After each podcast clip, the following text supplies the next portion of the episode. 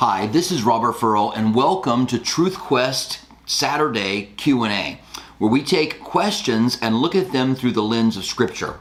Our desire is to search the word of God to see what it, what is true so that we can believe it rather than trying to approach the word of God with what we think is true and f- trying to find support for what we believe. Uh, we really want to be on a truth quest, not on an I'm right quest. So it's good to see you guys. Hopefully, my internet won't have any problems this time.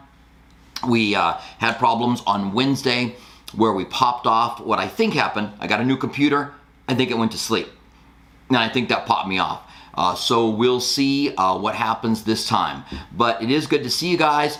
I hope that you are having a great day. It's raining here in Tucson. Uh, but we want to take, uh, again, questions and we want to look at them through the lens of Scripture. So we've got a question that was left after the study was done last time. So I want to go ahead and bring that question in here, if I can find it, and uh, go ahead and give it to you here. Uh, so uh, this question says, uh, was why did Jesus keep, why did Judas keep the money box when the Bible says he was a thief? So we know that we're told that when Judas rebuked Mary when she anointed the feet of Jesus, that he was not concerned about the the money, but he was not concerned about the poor because he said we could have sold it for this much and given it to the poor. But he was a thief and used to keep the money box, which is just interesting. It's interesting that a guy would be stealing from Jesus, but Jesus would trust him with the money box. The very thing that he struggled with was the very thing that Jesus gave for him to be able to take care of. It's almost as if, had he really gotten serious, he would have been able to take care of the very thing that one of his main problems, and that was that he was a thief. And so I think the reason that that God let him keep the money box uh, was because he was a thief. I think that he was revealing his heart, and um, you and I God, the Bible says God doesn't do things the way we do them. That God's ways are as high above our ways as the heavens are above the earth. And so we're thinking, if I've got 12 guys and one of them's a thief, I'm not going to make him my treasurer. I'm not going to make him the guy who's the accountant. And I think that that's probably the way we would do it. Almost all of us would do it. But God does it differently. And sometimes He entrusts things to you, perhaps even for an opportunity that you might be able to go, you know what, I really need to change. Which is what Judas needed to do was to genuinely seek after God and be faithful and not try to manipulate, which was probably what he was trying to do uh, when he betrayed Jesus. We don't know exact his exact motives, but we think that is the case. So I, I, think that the reason that God allowed him to keep the money box was because God was giving him an opportunity to genuinely serve and follow him. You know, there's another passage which is interesting, which says that it's the goodness of God that causes repentance. When I do something wrong and I think I, am gonna, I need to be, I need to be punished for it, and God punishes me, then I feel like, okay, I, I deserve that. But when I do something wrong and God blesses me, it causes me to repent. It causes me to say, God, you are such a good and loving and pure God, and I'm so blessed and honored by that. And I think that this was related. It's really, really interesting to me that Judas was a thief, and Jesus, knowing all things, let him keep the money box. So uh, nice to see you guys here. If you're here for the very first time, I'm really glad you're here. Uh, we take questions and try to look at them through the lens of Scripture. If you have a question, it can be anything. You can ask any question about the Bible, Christian living. Uh, we look for hard questions. I'm not saying that I've got the answers to all of them, but we'll consider it. And if I need to come back and go and look at it and come back to answer your question, I'll do that. But two things write the word question in front of your question so that as I'm looking down through uh, the comments, I'll be able to identify that's a question because there's some conversations going on that aren't questions, and I don't want to have to read through all of that. So put the word question there and then put your question in.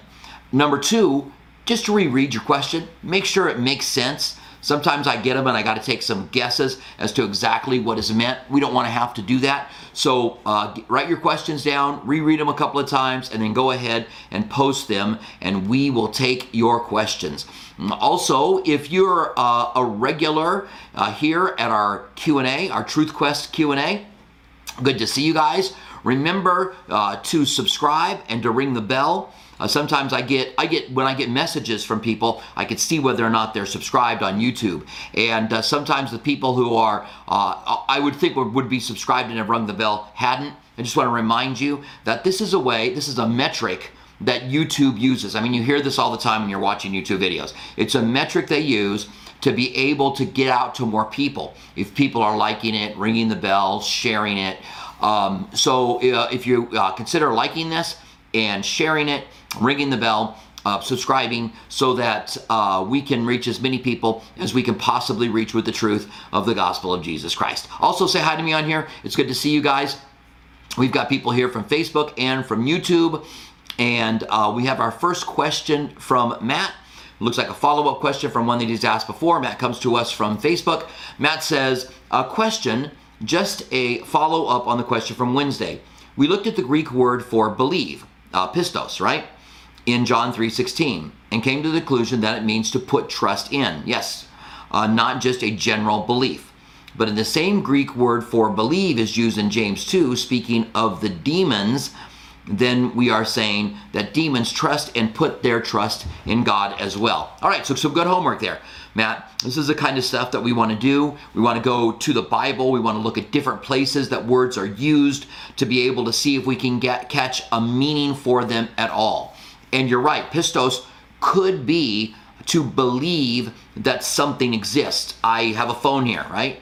And I could, if I'm speaking Greek, someone asked me, uh, do you believe uh, in in in phones? I would say, yeah. I, have got one right here. I use the word pistos for faith in phone.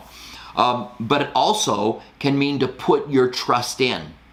And so then there's the distinction in the Bible between the two that we are to believe, but it can't be like the demons who believe in tremble. We've also got to trust in, rely upon. Um, so, yeah, really, like I said, really good homework on that. That's the kind of stuff that we want to do, be able to pour into the Word of God. Uh, we have more access to the Bible now than at any other time, and the Greek um, that is in there now.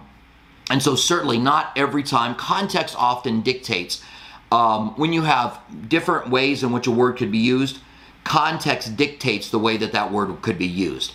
Um, we have the same thing in English um, the context is going to uh, take one word that, that has two different meanings to it. The context is going to dictate that. And so you've got the context in one talking about the demons believing and trembling but not being saved.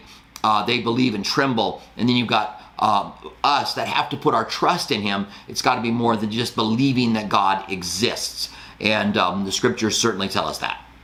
All right, um, John 1.12, as many as receive him, he gives the power to become a child of God. And we know that we believe by faith, that we're saved by the grace of God through faith as, as we trust in the words he says and the things uh, that Jesus has said. All right, good question, Matt. I mean, a good little good, good homework, good follow up. I appreciate that. Uh, keep it up. If you can find something else on that, then bring it in as well. All right. So uh, good to see you, Daniel. And I want to uh, welcome all the moderators that are here. I appreciate you guys and hope you have a blessed day. Uh, we have, I think this is Andrea. Uh, and Andrea has a question. In Titus 3 9 through 11, uh, King James Version, an example of shunning. All right, well, let's go. Let's take a look at that. So, we talked some about shunning. Um, we know that the Jehovah Witnesses, if you if you leave the witnesses, they're going to shun you. They're not going to meet with you. They're not going to talk with you.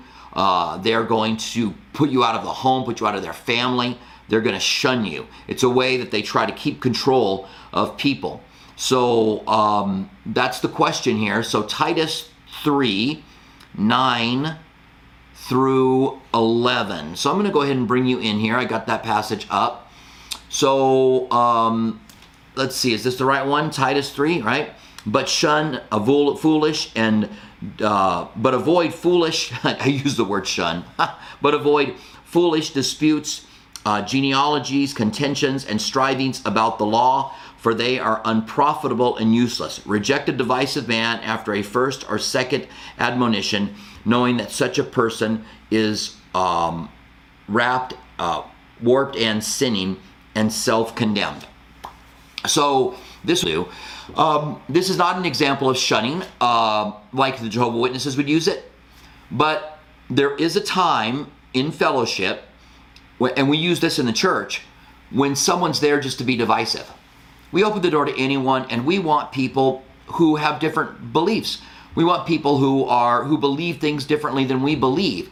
Uh, we want we don't want people showing up to try to stir up trouble.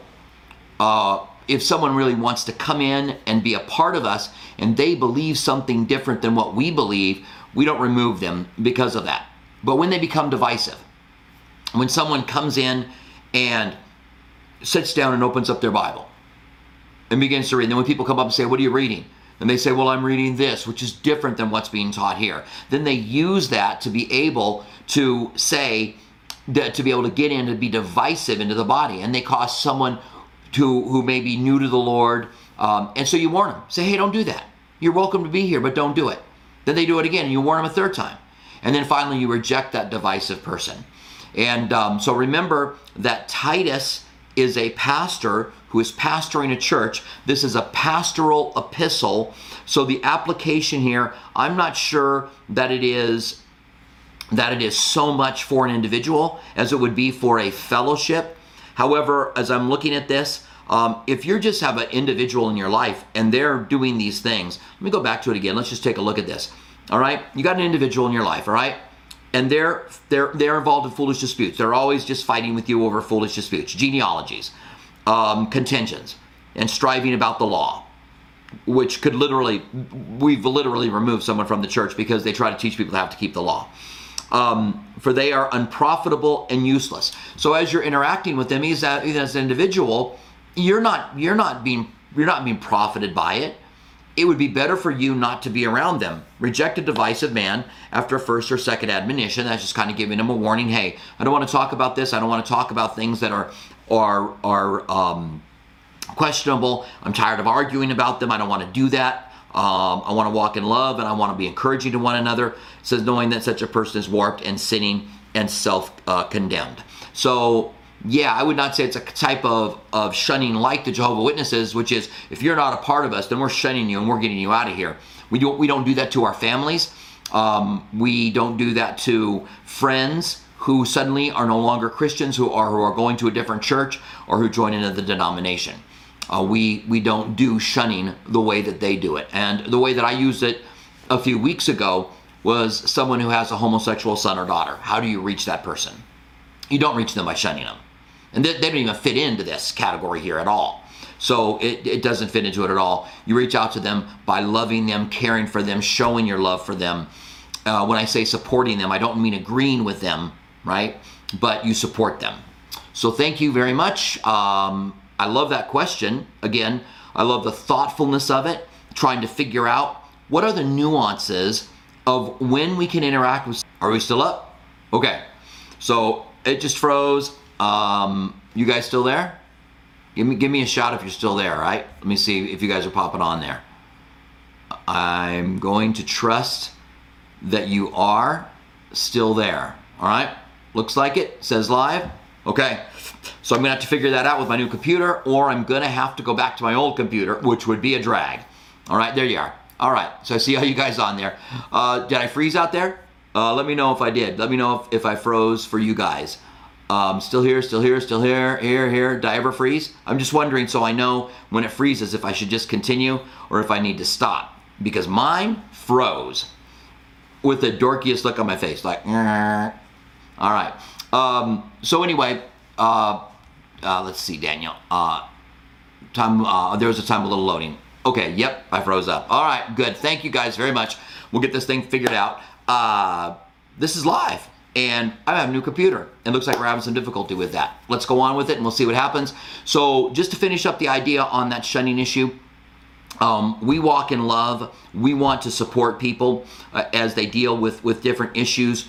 Um, we would we would make a time to move away from people for certain reasons, but there are nuances there. And I love uh, your thought on that. Um, and let's see if I can get back here. Yeah, I love your thought on that, Andrea. I really appreciate it. Um, keep those thoughtful questions coming, all right? So we're going to take another question here. I can get all the way back up to the top here and see where we're at. Uh, so I'm going to bring in this question here from, let's see, this is from Catherine. Uh, she says, Question When the Bible says we are with him when we die, but also says he will rise up the dead first when he comes back, what does that mean? All right, so I have this all queued up for the Wednesday Q&A, but I'm going to answer it now, and then we'll queue something else up for the Wednesday Q&A. Um, okay, so the Bible, so so Paul tells us that to be absent from the body is to be present with the Lord. So that's very important. Okay, Paul also talked about a struggle. He says, I don't know whether I should stay and be here with you guys or if I should go and be with the Lord. For me to go and be with the Lord would be better for me, but to stay here with you would be better for you. He wouldn't have had that struggle if he was just going to take a nap and then wake up in the resurrection. And there's this teaching of soul sleep that is out there, which some cults believe and some Christian groups believe as well, because the Bible uses the term sleep to speak of a Christian when they die, because we're going to wake up. Literally, we're going to we're going to have our bodies renewed and we're literally going to wake up. And uh, we see that Jesus was using the word sleep to mean death when he said uh, when he said that Lazarus um, was sleeping, and then said had to tell them literally, no, Lazarus has died, and he was going to go to wake him up. He was going to go to resurrect him. Um, so we know that. So what does it mean that in in First Thessalonians chapter four, when Jesus, uh, when Paul tells the Thessalonians that he's going to bring back with him those who have died in Christ, and then the dead are going to rise first, and we are not going to precede them. So this is this is part of the first resurrection as these bodies come up and meet the spirits or the souls in the air and then they're regenerated. So the people who have died before them will also have their bodies changed and will be like Jesus just like we uh, 1 Corinthians chapter 15 are going to be changed in a moment and twinkling of an eye. And we're going to forever be with the Lord. So when Jesus returns for us, for the rapture of the church, we're going to meet him in the air. We're going to forever be with the Lord. This isn't the return to the earth in Matthew 24. This is him coming back for us as a church. And that we're supposed to be ready, watching, and waiting for. And he brings with him those who have died, the souls, the spirits of those people. And maybe in a temporary body. Who knows? I mean, spirits can manifest bodies. Angels are spirits, and they can and but they're going to receive their glorified body. And so he's going to resurrect them. The very first part as, as far as i can see the first part of the resurrection. We could talk more about the first and second resurrection but the first part of the first resurrection is this rapture of the church um, where they are where, where they are caught up then they're changed and then we are changed in a moment and twinkling of an eye so that they're already there in their changed bodies or it happens almost instantaneous the dead in christ rise first so it happens really quickly. Uh, all right? So that's what that means and why it says that that you know they're going to rise first. But also look at that passage. It says um, that the dead in christ are going to rise with them. In fact let's just go there and read it. We might as well um, uh, go and, and look at this passage. It's uh, it's a good passage, and it really helps us uh, to it really helps us uh, to be able to understand a little bit more about what you're talking about. So let me go ahead and bring you in here. Okay. So it says, "But I do not want you to be ignorant, brethren, concerning those who have fallen asleep." That means dead, not napping until the resurrection, which some cults and some churches teach. Lest you sorrow as others who have no hope. For if we believe that Jesus died and rose again, even so God will bring with him those who sleep in Jesus. That's their souls and their spirits that are with him. For thus we say to you, uh, by the word of the Lord, that we who are alive and remain until the coming of the Lord will by no means precede those who have fallen asleep. For the Lord himself will descend from heaven with a shout and the voice of the archangel and with the trumpet of God, and the dead in Christ will rise first. Then we who are alive and remain shall be caught up. There's where our word rapture comes from. That word caught up is raptura in the Latin, and it means being caught up together to meet the Lord in the clouds. We're going to meet him in the clouds. And the, uh, um, and the Lord in the air. In Matthew 24, it's on the earth. People try to say that that's the rapture, Matthew 24, 29 through 32, but that's on earth. We meet the Lord in the air in the, in the clouds, um, in the air. Thus we shall always be with the Lord, therefore comfort one another with these words. All right, so I appreciate your question. I'm gonna have to do a little bit of work now. Uh, I'm gonna have to go back and, um, where's my first question here? I'm gonna have to go back and uh, redo the Wednesday Q&A thumbnail because we answered that today. But I appreciate, appreciate your question, and I'm glad uh, that I was able to get that. All right, so we have a, um, a question here from a friend of mine, Marty.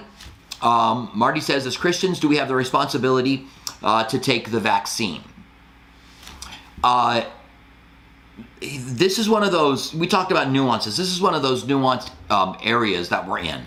So if someone doesn't take the vaccine today, there are people that are claiming that they're causing more people to get it and they're actually killing people because they themselves don't get the vaccine. Um, here's the thing that I think, and I, I, don't, I don't want to get into a controversial area, but you know what? But I'm not afraid of a controversial area either. Um, we've been lied to this whole time. They lied to us about about COVID in the beginning. They lied about masks. They lied about numbers. Um, they, they, they've, they've, they've lied about where it came from. Um, they've lied about the vaccines. And they have, they have controlled people who are contrary. Uh, they have controlled the speech of people who are contrary to the normal thoughts of vaccinations. That makes people hesitant. When you take away the freedom of speech, right? We have freedom of speech. But when places won't let people on, uh, then it causes you to have questions about it. And you have to prayerfully consider, you can prayerfully consider whether or not you take the vaccine and then choose not to take it. That's, cho- that's your freedom of choice. And um, they're trying everything they can do to get us to take the vaccine. And um, I don't want to talk a lot about numbers because I just said I don't trust the numbers. I've been doing a little bit of research on the numbers of people who get sick after they're vaccinated, how many of them get severely sick, and it does happen. Um, whether or not, w- what's the reason that they're trying so hard to get everyone vaccinated and feel like they have to all be vaccinated? Is it really honest? Is it what it's telling us? So, all of that to say, hey, prayerfully consider whether or not um, you should be vaccinated and I appreciate the question, Marty. And um, that that really is the answer. You get to make that decision. Prayerfully consider it, and people are going to call you all kinds of names, and it's going to cause some divisions if you don't get vaccinated. Just realize that. All right. Thank you, Marty. I appreciate that. So, um, let's see. Uh, let's go to another question here. We got another question from uh, well, Marty. That was the same question. Uh, appreciate you, Marty. Sarah Marie has a question. Sarah Marie says, um, What do you think about Charles Stanley teaching from In Touch? I listened to him, and you, of course, but I just wanted to be sure uh, he follows the Bible, right? Thank you. Uh, listen to me now. Um, I'm Charles Stanley. Listen to me now. Uh, I, I, I like, I like. Let me see if I can do this right. I like Charles Stanley. How about how, how cheesy is that, huh? Um, they give you these toys to play with on here, so I thought I'd play with them a little bit. Um, I think Charles Stanley's great. Uh, do I agree with everything he says? No. Does he agree with everything I say? No. Who's right? I don't know, right? Um, we have a radio station, Reach Radio, and uh, it's 106.7 if you're in Tucson. It's also 90, um, uh, 90, it's also KLPX on HD4, which covers the city really well. You can also go to Reach Radio uh, Tucson, reachradiotucson.com, or you can download our app. Uh, just go to your app store um, and you can download Reach Radio or the your Play Store if you have an Android. Download, uh, look for Robert Furrow or look for um, uh, Calvary Tucson, and the Calvary Tucson app's going to come up. That's got a lot of things on there, and you can access the radio through there. But then you can go to Reach Radio, and Charles Stanley's on our radio station. And so um, we would not have it on there if it wasn't for um, if it wasn't for if we didn't believe that he was a good teacher. Good, solid teacher. I like him a lot. Thanks, Sarah Marie. I really appreciate it. How silly can I get? That is the question. All right, Lynn Allen has a um, a question. Question: When Jesus was on earth, did he know right away that he was going to die for us or not until his ministry began. Uh, Lynn, a thoughtful question. And I remember in my Christian walk when I, I, I struggled and wrestled with Jesus having to learn who he was. Because when he was born as a baby, right? He was born and and and they took him and they wrapped him in swaddling clothes and they laid him in the manger. Jesus didn't look up and say, "Mom, Dad, listen.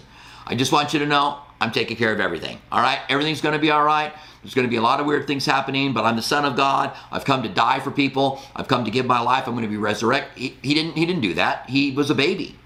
He had to grow, and Luke tells us that he grew in knowledge, wisdom, and understanding, which means there came a time when he had to get to the point where he had to realize, I think this is talking about me. Jesus quotes the book of Isaiah a lot, and Isaiah talks about the Messiah a lot and the suffering Messiah. You're talking about him knowing he has to die for us. When was he reading Isaiah 53 and going, I think that's me? When did that dawn on him? And maybe even uh, when Satan tempted him, he plays off that. If you are the son, you think you're the son of God? You think Psalms 2 talk, is talking about you? You, you think you're the son of man? You think that uh, Daniel 7 is talking about you? You think that you're, if you are the son of God, turn this rock into bread.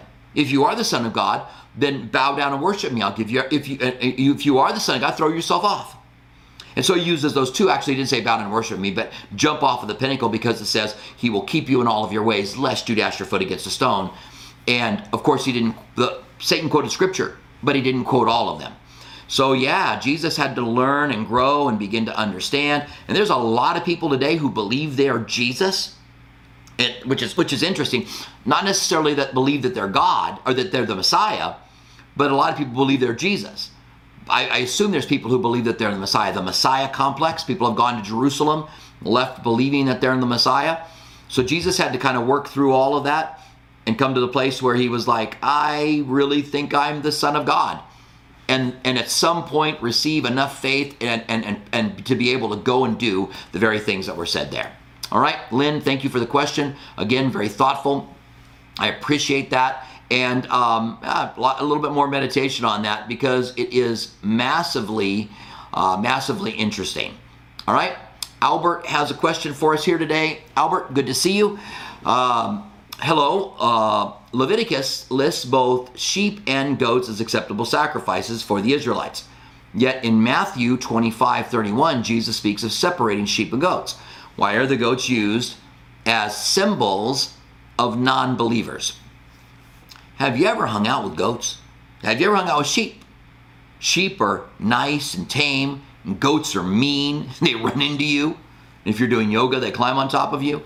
Um, I, I do think that really the nature of a sheep compared to the nature of a goat is the reason that that was said because goats are more uppity. They're a little bit more mischievous so i think it fit well.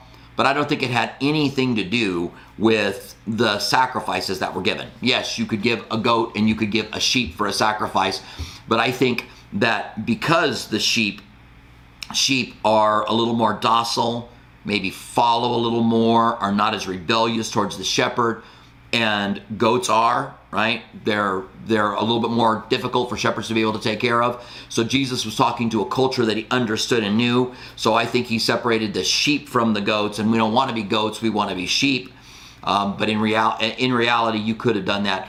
Um, if you wanted to make a different point he could have said that he was going to divide, divide the pigs and the sheep right? But he didn't do that he divided the sheep and the goats, probably because, as I said, of the character of each one of them. Uh, again, thoughtful. Um, Albert, I appreciate that. We have a question from, uh, is it uh, Natalie? Question it is, uh, is it okay to allow our children to watch Harry Potter, Disney's movies? Question, uh, would you allow your children to watch Harry Potter? All right, Natalie, thank you. I appreciate it. Another question that I've got queued up for a Q&A in the future. Probably to have to wait until we get a little bit closer. Um, obviously, I think it's a good question because I planned on answering it at the beginning of one of our Q&As. Um, so let's just take your question one at a time. Well, one at a time here. Um, is it okay to allow kids to watch Harry Potter or Disney movies? And I think of Disney movies like um, ones that have witches in them, right? Or ones that have um, malevolent uh, people that are in it. Um, right? And um, just the, the, the, different people that are specifically evil. Uh, and yes, I do believe it's okay.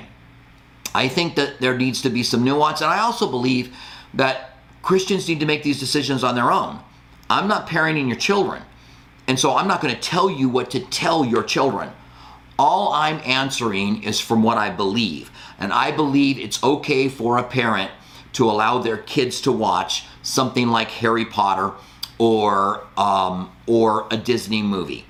Um, it can bring up conversations. You can talk about what's good and what's bad. You can talk about what's pretend and what's not pretend. You can talk about what's real and what's not real. Those are good opportunities that come out of that. The second part of your question, would I allow my children to watch Harry Potter? I I did. I did allow my children to watch Harry Potter, and um, I've read all the Harry Potter books.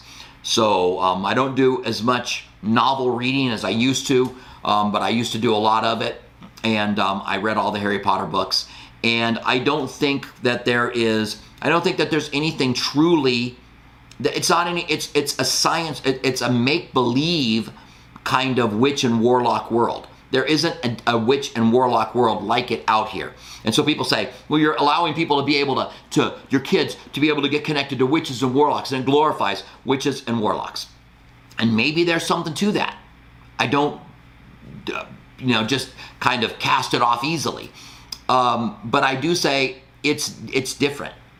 It's not glorifying a real witch or a real warlock because they're made up. And real witches and warlocks don't do uh, what's in Harry Potter.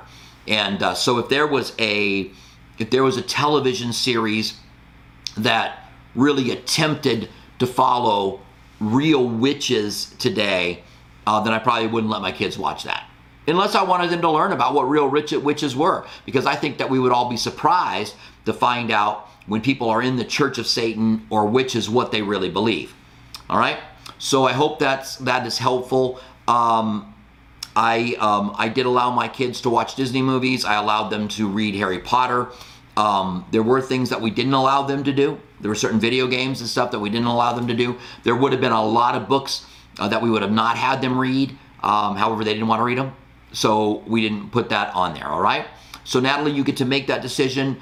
Um, I also think it might be true that for one child it may be okay and for another it might not be. These are decisions that you have to make, and you could prayerfully make those decisions. No pastor can tell you they'd be lording over you if they told you what you should do or shouldn't do with your children. All right? So I believe it is okay. Thank you for your question. Uh, like I said, it is a good one. All right, so Lynn has a, a question here. Good to see you again, Lynn. Uh, she says, she comes to us from Facebook. With all that's going on in the world today, can we assume that we are definitely in the end times? And if so, if the sh- uh, shot becomes mandatory to buy or shop for food and items to make, uh, will that make, will that make it a mark of the beast? All right. Uh, yes, we are living in the last days. I'm, I'm just going to answer your questions in order, by the way. We are living in the last days. Israel has returned to Jerusalem. The nation of Israel had not been a nation for years. The Bible talks about this in Ezekiel 36, 37, and 38. The land being desolate, the people being scattered around the world. Uh, the Bible says that they would be taken out of the land twice, but they would never be removed once they came back in. They've been taken out of the land twice, once by, once by Nebuchadnezzar and once by the Romans and um, they've come back in now and they've been established, born again in a day. Uh, the Bible says that God's going to call his people in the last days from the north, the south, the east, and the west. They the, the nation of Israel tells us we're living in the last days. Does that mean that we're in the very last of the last days? That um, the tribulation period is around the corner? I don't know. Maybe. What I do know is that Jesus told me to be ready. He, uh, he gave me all kinds of examples and all kinds of, of um, of parables that I'm supposed to be ready and watch and wait for him. And that we are, Hebrews tells us, to eagerly await the Son of Man as he returns for us. So we are waiting and we are watching right now.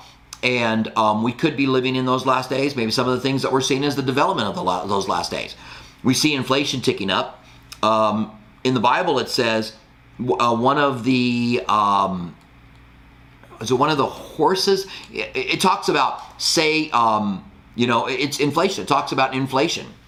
Don't hurt the oil and the wine, but um, a bag of of gold to buy um, to buy something. It's not a loaf of bread. That was a song, uh, but but um, yeah. So I think that that now we had hyperinflation in the 70s. It didn't make it the last days. We might have hyperinflation coming now. Doesn't make it the last days, but it could be.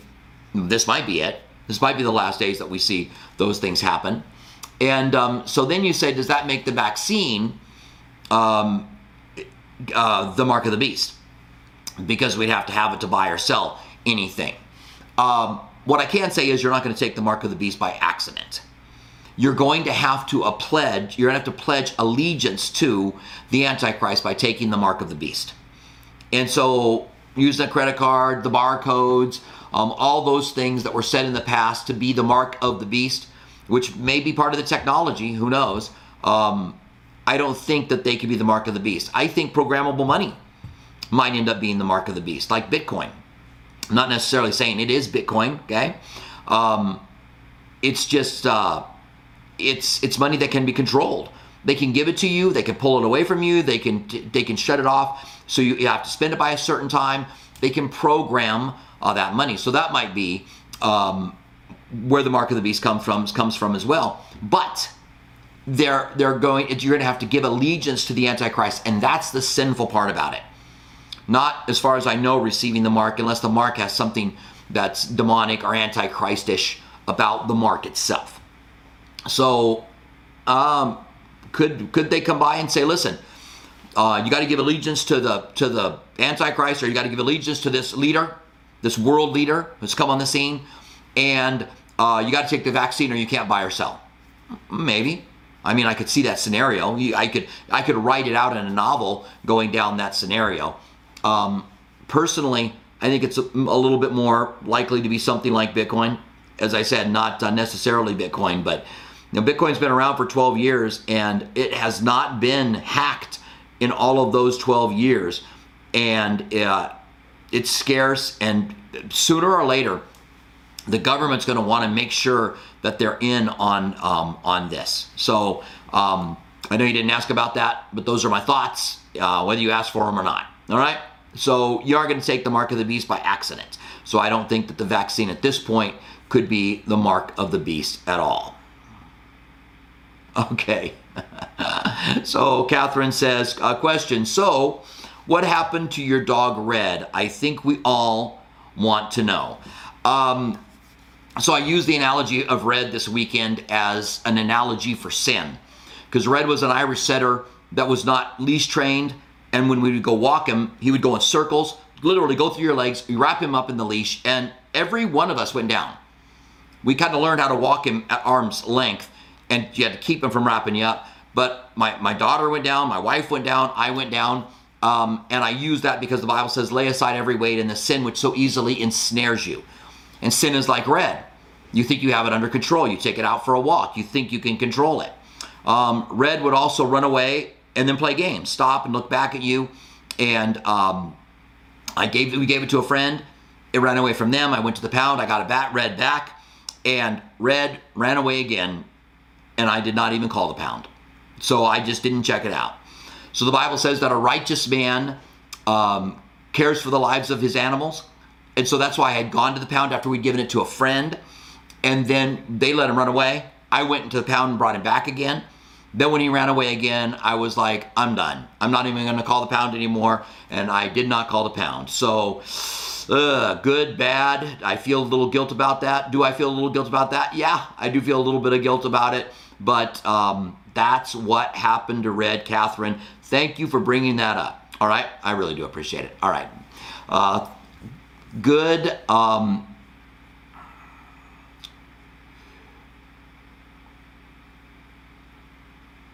All right, let's see. So, uh, Saved by Grace has a question here. I almost didn't see it because it has a question mark in front of it instead of the word question, but that's that's fine. You can do that. Uh, last week you said there would be sin in the millennium. Yeah, because there's going to be people who are just continuing to live, people who survived the tribulation period. Some Jewish people were protected More coffee. Some Jewish people, people who were protected through it, some Gentiles that got saved who may have survived, they're going to be in the millennium uh, and they're going to have a sin nature. Do you think it would be similar um, to our world today when murderers and out of control, yuck? Um, ah, wow. Well, Jesus is going to be ruling and reigning. So I don't think it's going to be exactly like today because judges give short sentences to people they shouldn't. They let people out before they should. Part of COVID was that a lot of people got let out, and there are people being killed today by them because of that. Um, and and some of our major cities are out of control. So I don't think it's going to be exactly like it is today because we're going to have someone ruling and reigning who is just, and we're going to be ruling and reigning with Christ as well, right? The Bible says, which is pretty amazing that we get to rule and reign with Him. Um, but it's it's not going to be it won't be quite like today but maybe yeah maybe there'll be murderers murders and those things during the tribulation period. I couldn't think why they would that would not be the case. Uh, andrea has a question here. Andrea says um, does john 8 56 through 58 new king james version and genesis 14 18 prove melchizedek was jesus? All right well that's interesting I'm trying to think of what John 8 says. So let me go and pull it up here. So, um, John 8, 56 through 58. Long chapter. Okay. John 8, 56. Ah, okay. So I, I see where you're going with this. Um, yeah, that's interesting. Okay, well, let's take a look at it. So uh, John 8 56 says, Your father Abraham rejoiced to see my day, and he saw it and was glad. Then the Jews said, You are not yet 50 years old, and have you seen Abraham? Jesus said to them, Most assuredly I say to you, before Abraham I was. And then they took up stones to throw at him, uh, so they want to kill him. So when did Abraham rejoice to see his day and saw it? That's the question. And could that be, let's get back to your question here, could that be uh, prove Genesis 14 8 that Melchizedek is Jesus? So uh, I take it uh, Genesis 14 8 is where, yeah, where he's rescuing a Lot, Abraham's rescuing a Lot, coming back with the loot that the kings had taken from Sodom. The um, he meets the king of Sodom, and in the middle of that, Melchizedek shows up. Melchizedek has means Prince of Peace and Prince of Righteousness, or King of Righteousness, Prince, uh, King of Peace and King of Righteousness, and he has bread and wine, which of course Jesus has bread and wine in the upper room. Um, he's certainly meant to be a type of Jesus for sure, 100%. Um, and that Jesus is a high priest according to Hebrews by the order of Melchizedek. So we know that there's a connection was there a real person who lived who was Melchizedek? Personally, I don't think so. Personally, I think when it says he was without days, no genealogy, no father and mother, I think if they wanted to say, we don't know who his father and mother are, he just comes on the scene, and that makes him a type of Jesus. I think that had uh, Hebrews wanted to do that, they could have done that. But instead, Hebrews goes on to say Melchizedek had no father, no mother, no beginning, uh, or end, no uh, genealogy. So it goes into all of that. So I have a tendency to take the Bible a little bit more literal. Does that mean I'm 100% sure of it? No, not necessarily. Could I be wrong on that? Maybe. But when I read it, I go, eh, it looks like uh, Melchizedek is Jesus to me. And I said when I taught on this not that long ago, um, I'm in the minority here. When with scholars, with Bible teachers, the majority say that Melchizedek is not Jesus. So when you're in the minority, it causes you to be a little bit, it should cause you to be a little bit humble about it and say, maybe I need to learn a little bit more. But from what I've seen right now and how I look at it, I believe that it is Melchizedek. Could this be where he saw the day of Jesus? Um, Abraham met the Lord in the tent. Abraham negotiated with them over Sodom and Gomorrah. Abraham saw the destruction of Sodom and Gomorrah. Um, I'm trying to think of what other times that Abraham would have had direct interaction. His son on the on Mount Moriah, and the goat caught in the thickets when he gave the sacrifice. Uh, I think all of those could be candidates for when Abraham rejoiced to see my day and and saw it and was glad. Um, yeah, maybe it maybe it is Melchizedek. It's it's a good thought. I don't know that we can be 100% sure. I think there's other candidates in his life as well that would make it that, but um, but I like it. Good question. Uh, Renee has a question. Renee says, um, "Is the 144,000 uh, mean that only Jews will be saved at the end, or is it those including Jews and the rest of the world that are saved?" Thank you, Pastor Robert. Well, you're welcome. Um, so the 144,000, uh, they are 12,000 from each of the 12 tribes of Israel. Uh, the, again, Israel's in the tribulation period. The Bible says that the tribulation period is a time of Jacob's trouble. And I tend to be more literal in my reading. I don't believe that these represent 144,000 people that are going to be in heaven of different beliefs. They're Jews. And they go out to pre and they preach the gospel. Um, but no, they're not the only ones who are saved during the, the tribulation period. Because when we go to be with the Lord, there's going to be people who will say all kinds of things about us. They're going to say, when, when we are taken from this earth, the rapture of the church, they're going to say, this wasn't a rapture. This is, this is evolution doing what evolution does. Um, this is, uh, sorry, just got distracted.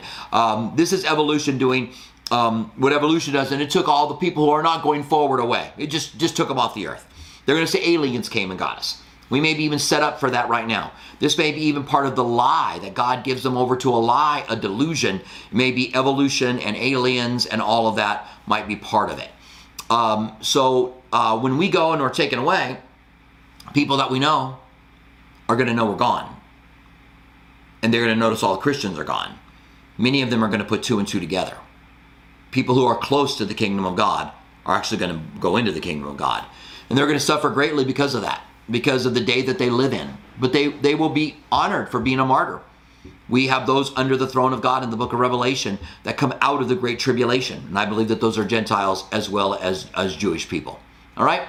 Good question, Renee. Uh, I appreciate that. Hopefully, I answered that. If not, you can give me a follow up question. Um, all right. We have a question here from a before, a before, a before, a before. Hopefully that's close. Sorry if I butchered that uh, question. I'm Brian. Okay, thanks, Brian. Appreciate that. Uh, why does Jesus call himself the Son of God? You probably said that I'm Brian to get me to not try to figure out what that name is, right? Um, uh, why does Jesus call himself the Son of God? Why doesn't he just say that he is God in the flesh? It makes it hard to witness to false religious believers. What scripture can I use to help me explain it to them better? That's, um, again, very thoughtful question. I really appreciate that. First of all, Jesus doesn't say he's the Son of God. He is asked, Are you the Son of God? And he says, It is as you say. I can't think of a passage where Jesus says, I am the Son of God. Even when he's asked by Caiaphas on when he's when he's in the Jewish trial, Caiaphas says, "Are you the Son of God?" And he says, "It's as you say, but from now on you're going to see the Son of Man." Coming on the clouds of glory and given dominion and power and righteousness. And he connects himself to Daniel chapter 7, where a human joins the Ancient of Days on a throne and rules over the world forever. And that's one of the greatest passages you can use. They can say, well, Jesus didn't claim, Jesus never said, I'm God. He never used the word, I'm God. I think that he gave us evidence that he is God, but he never used that because you can't witness that to yourself. If I say I'm God, all kinds of people say that they're God. And so Jesus didn't do that. He, he said things that caused people to pick up stones and stone him because he was saying that he was God. There were, he said before Abraham was, I was. How, how is that the case? And so they picked up stones to stone him because he was saying that he was God. So he never came out and directly said it. So what you can do is go to those exact same passages and you can show them what the Bible has to say about Jesus being God. For example, Hebrews chapter 1 says, To which of the angels did he say, God, thy God has anointed you? The anointed means Messiah. God himself calls Jesus God. The God, thy God, has anointed you. That's pretty strong. Uh, Jesus does say in Revelation chapter 1, I am the first, the last, the Alpha, the Omega, the beginning, the end. The one who was dead, was alive, was dead, and I'm alive forevermore. The Almighty. Now, he doesn't say I'm the Almighty God, but he says he's the Almighty. What else could that be? Who else is the Almighty? In um, Isaiah 9 6, unto us a child is born, unto us a son is given. He will be called Wonderful Counselor, Mighty God. This man who would come into this earth would be called Mighty God, Everlasting Father, Prince of Peace. I, um, Isaiah 7:14. Behold, I give you a sign: a virgin shall conceive and bear a child, and he will be called Emmanuel. That is God with us. Um, is it Micah 5? Uh, the the Bethlehem passage. I'm trying to think of the the address for that. Um, but you, O Bethlehem, though you are small among the villages of Ephrathah, out of you will come a ruler who will rule my people. His days are from old, are from everlasting. His, he's been existent before. There's just, that's just the tip of the iceberg. I mean, once you start looking at passages that talk about him being God, Colossians 1, verse 15, he is the express image of the living God, and all things were made by him, through him. John chapter 1, in the beginning was the Word, the Word was with God, and the Word was God. And the Word became flesh and dwelt among us, 114. But then in verse 2 and 3, it says that He created all things, and without Him nothing was created that was created, and they were created for Him, by Him, and through Him. So He nothing's created without Him. He, he wasn't created without Him. He is God. He is part of the Godhead that created things. And um, so, as I said, that's just the tip of the iceberg. Um, I have a couple of videos on this. I think that if you just look up Robert Furrow and Is Jesus God, those videos are going to come up. I have some longer ones where I go into a lot of detail, and I have some shorter ones that we call hot topics. And I think you, you excuse me, if you're really looking for more information, I can at least send you in the right direction to be able to get those scriptures together and to understand how Jesus claimed to be God why he never said, I am God, and what he did say that let people know, communicate to people that he was God. All right, Brian? So I appreciate that joining us from Facebook. Sorry, tickle in my throat here. I know what I need. I need coffee for that.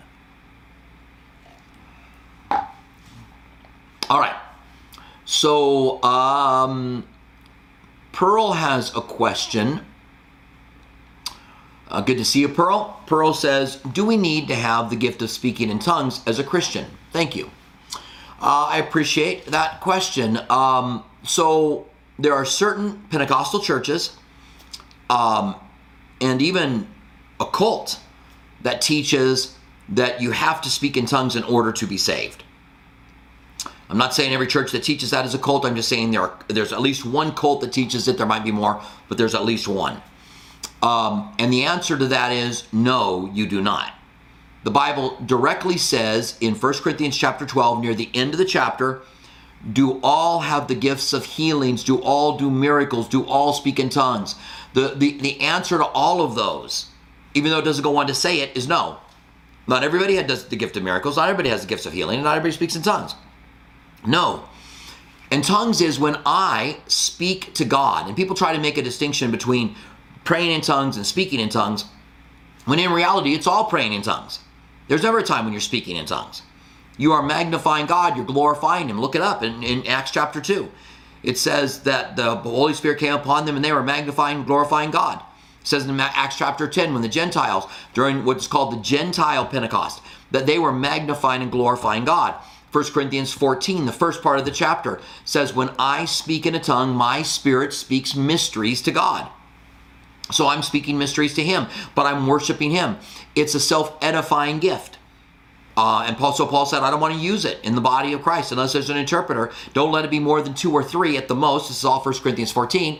Um, and uh, so, yeah, when people say you have to speak in tongues in order to be saved. I, I put them in the same category as uh, baptismal regenerationists. That you got to be baptized in order to be saved. You got to speak in tongues in order to be saved. You got to be, be baptized by somebody who's been baptized by somebody who's been baptized by an apostle in order to be saved. Um, a Catholic might say you've got to take the sacrament in order to be saved by an official priest who gives the sacrament. I believe that there are, are many Catholics, excuse me, I believe there are many Catholics who are saved, but you aren't saved through the sacrament. You're not saved through speaking in tongues. You're not saved through being baptized. There is no work you can do. You are saved by grace through faith, and you put your trust in Christ. And some people have the gift of tongues. I'm going to say most people don't. The Bible says, desire the best gift. What's the best gift for you, Pearl? I, I don't know. I don't I don't know enough about you. I don't know. I mean, it would be a gift that God could use in your life to bless the people around you. So um, reject that teaching and uh, don't close yourself off to the gifts of the Spirit just because there's abuses that are out there. All right? Thank you very much. I appreciate that. Uh, so I'm going to find another question here. Uh, it's good to see all you guys here as I'm kind of making my way down here. Um, Brian has a question. Good to see you, Brian. Uh, Brian says, question, is it possible that we are perfect in God's eyes? It is, it is possible that we are perfect in God's eyes. Or are we supposed to strive to be perfect? Or is it simply okay that we are sinners and not perfect? Jesus is clearly perfect, and the Bible calls us to follow and live like Jesus, I am having a tough time connecting the dots. Well, thank you, Brian. I, I appreciate your question, and I can see what you're talking about. So, theologians talk about positionally righteous. When I'm born again, when, when my spirit comes to life and I am transformed, then I am perfect in God's eyes. My, my, all my sins are taken away. And I'm positionally perfect. And I have access to the throne of God.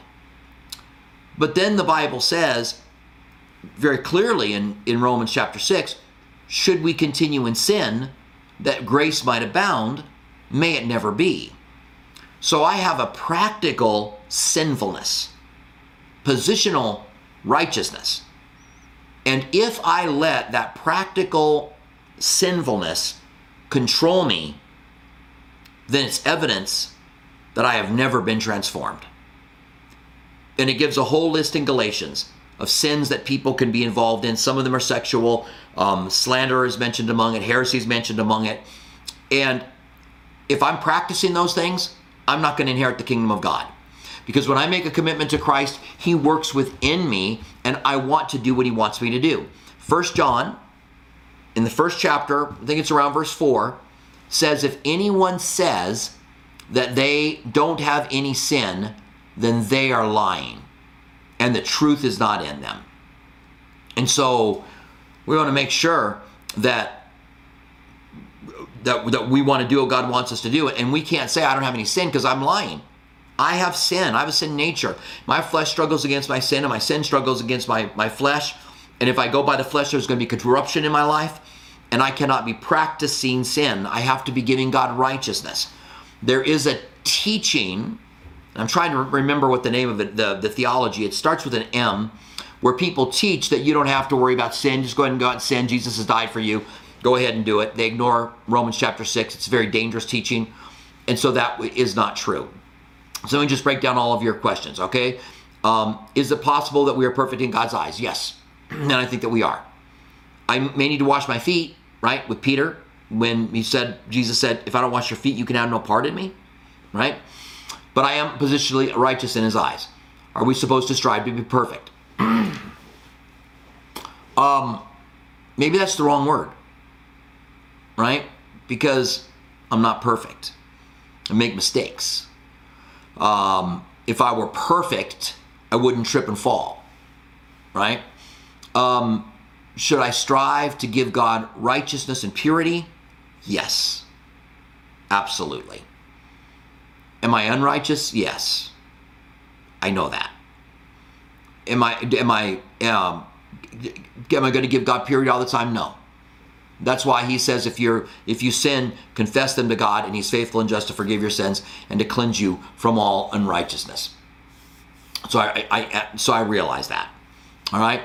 Um, uh, what is your other questions that are here? Um, is Jesus Jesus clearly perfect, and the Bible calls us to follow and be like Jesus? I'm just tough time connecting dots. Yeah, we do need to be like Christ. So yeah, this is part of the Christian life. Part of the Christian life is keeping short accounts with God, making sure that things are right between us and Him, battling over sin. I'm I'm going to sin, but as a Christian, I'm not supposed to practice sin. And if you are practicing sin, like someone who practices medicine, you just got sin in your life. You're like, I'm not worried about it. Then you, got to evaluate whether or not you made a real genuine commitment to Christ. So I really appreciate your question. Um, just looking at the clock here, uh, 401. Uh, um, I had my well, my counter's still up there somewhere. I, I take it. Where what is my counter at? There it is. I don't know what this counter is. I want to get rid of it. I tried to set it up so it would be an hour. Um, it's obviously been about an hour now. Let me go ahead and take one more question. Uh, I appreciate you guys. Um, let me just see if I can can uh, get a couple more in quickly. Um, if the Antichrist is alive today, do you believe uh, he knows he is the Antichrist? Um, so I yeah I don't know. I would think I would think yes. He's going to be a political leader. He's he's excels in everything, right? Um, yeah, I don't know. Maybe, maybe not. Yeah, I'm, I'm just going to have to give that, and I, and I don't know. I don't know that that an, that can be um, answered. I'm trying to think if there's any passage that would suggest that he would know that. I guess there would have to become a time when he would learn that he is the Antichrist, um, kind of like Jesus had to learn that he was the Messiah. But other than that, then I don't know. Sorry, I can't be more helpful on that. I'd rather not speculate. All right. So Annika, you're going to remember the. Oh, let me see. I'm going to bring Annika uh, in here. Uh, let me go ahead and um, get rid. Oh, I have you in there twice. All right. Okay, so Annika uh, says, um, this will be our last question for today. I appreciate you guys. Um, what does the Lord of hosts mean? Psalms 24:10. And what aspect of God's character does it demonstrate? So the Lord of hosts, without going to Psalms 24:10, and maybe we can do that in, in another study, but uh, the Lord of hosts is the host of heavens. So there's an innumerable host of angels, and God is the God of those hosts. And um, these are angels that He created who follow Him and serve Him. And I, I think that it's talking about the fact that these hosts are out there that God control is is Lord over them and that they worship and they serve him and we know that they minister to us. The end of I think it's Hebrews 1:14. Are, are they not ministering spirits sent to minister to those of us that have been given life? And um, and so he is the God of those hosts and he's our God as well. All all the people from all of time that have trusted and believing and receiving the Messiah.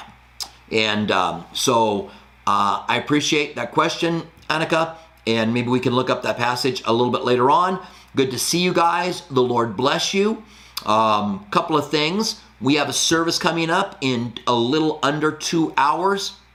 Uh, six o'clock tonight. You could join us for that. It'll be live on Facebook.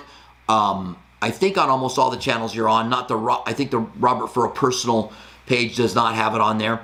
Might be able to share it on there. Um, but tonight we're going to be talking, we're, we're looking at a passage where Jesus sends the 70 out for evangelism. Then all of a sudden they're talking about the devil. Jesus talking about seeing Satan fall from heaven. And why in the midst of evangelism does he talk about does Satan and demons come up? And we're going to talk about what real sport, spiritual warfare is tonight. There are those that teach all kinds of things about spiritual warfare, but we're going to talk about what the Bible has to say about the heart of what real spiritual warfare is and how you and I can be involved in it.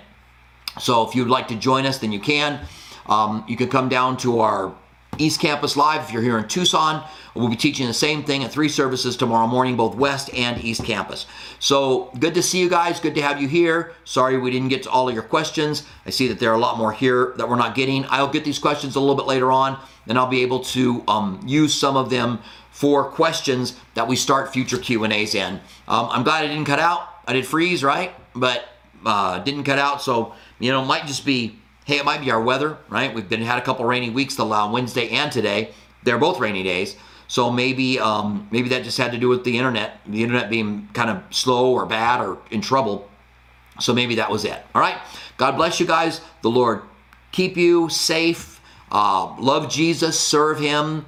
Keep uh, on a truth quest. Uh, keep searching the scriptures. Keep, keep looking to have answers to your questions. Um, I think that that is what really helps us to grow, be strong, and mature in Him. So God bless you guys. I hope you have a great uh, day. I'm going to see you guys next Wednesday night for another Q, or so Wednesday afternoon for another Q and A. I am signing off. I'll see you guys later.